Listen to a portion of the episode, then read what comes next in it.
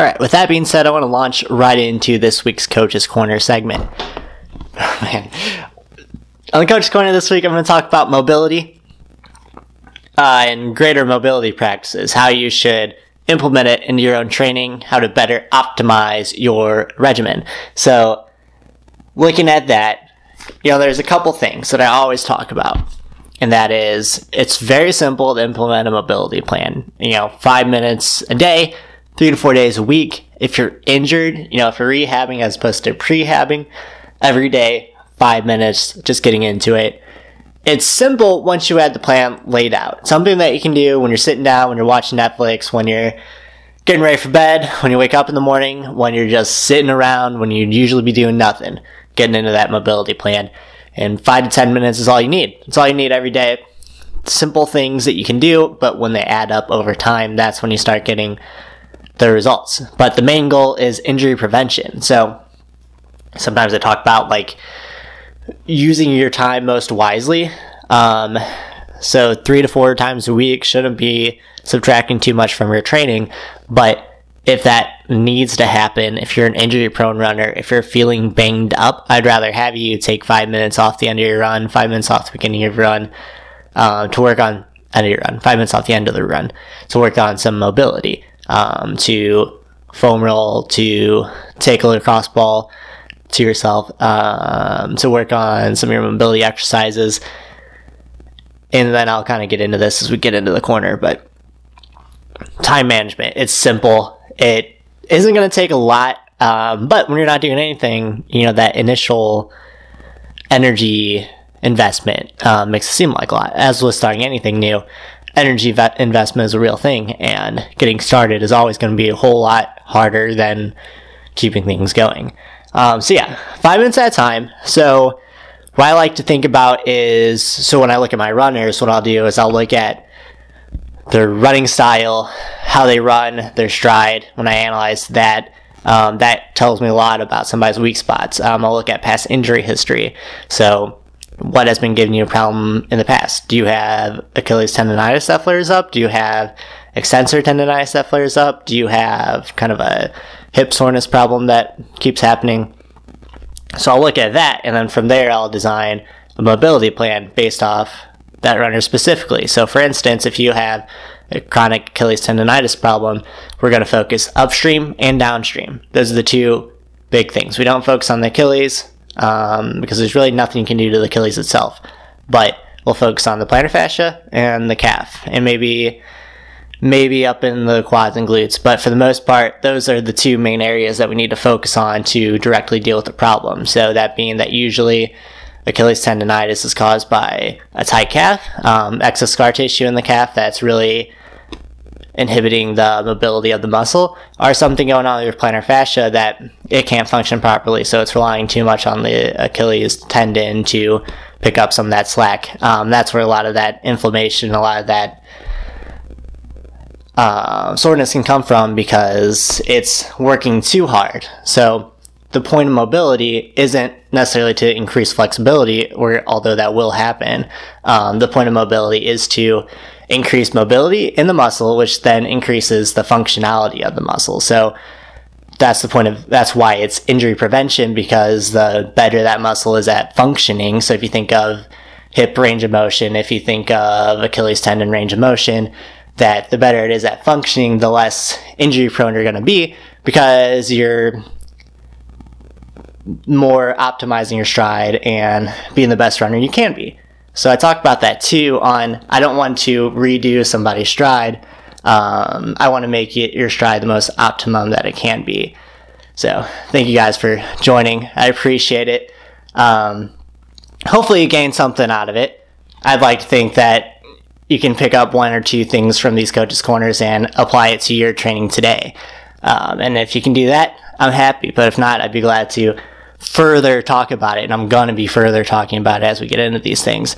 But just talking about my background, so where I pick up these things from, um, I'm big on Kelly Starrett, so I've read all of his books, I've digested all of his books. That's where a lot of this like modern day mobility and physical therapy stuff comes from. Is him really reinforcing it to athletes on that functionality of mobility over flexibility for flexibility's sake.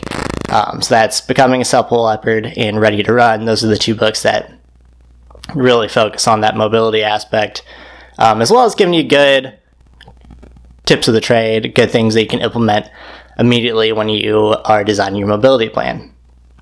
But I've also learned a lot being a college athlete, being somebody who was hurt around hurt athletes a lot.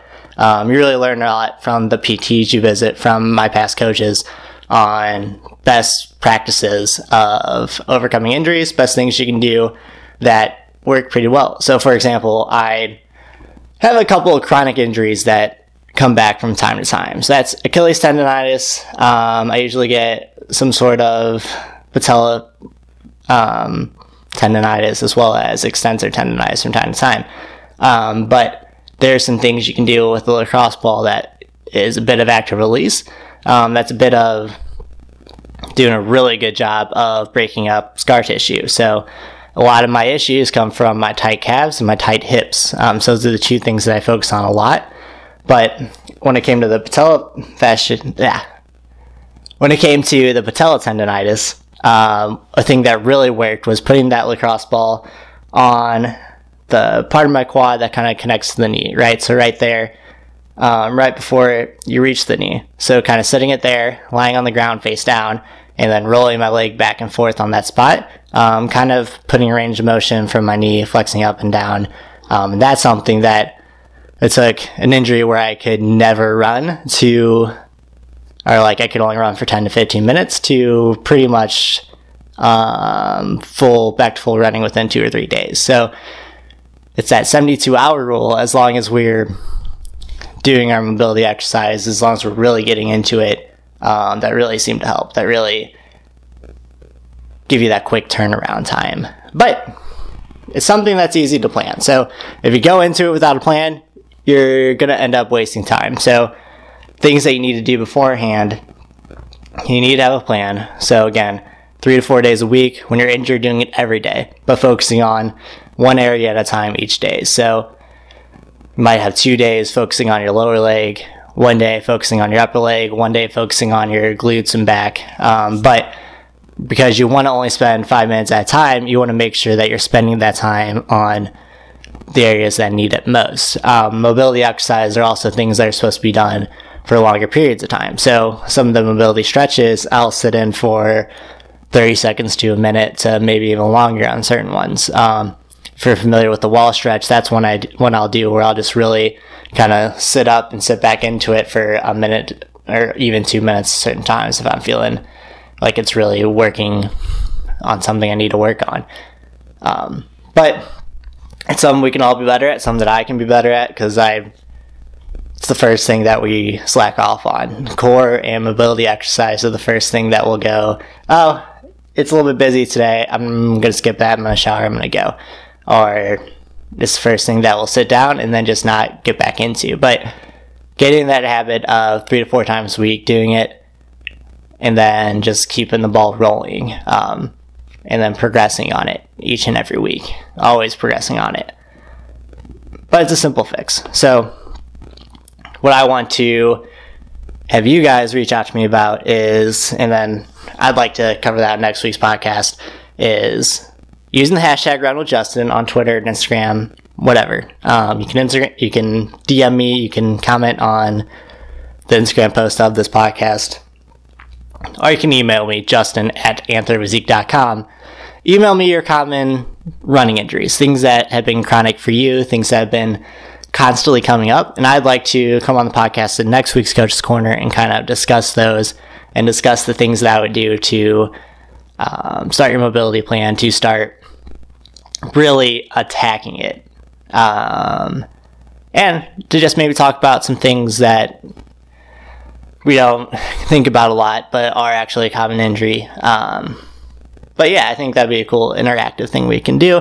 Kind of work on this together to be better runners together. Um, but I'll end the coach's corner there. Again, use hashtag Roland Justin. Reach out to me at Hornker Justin on Twitter, Instagram, and I will talk to you later.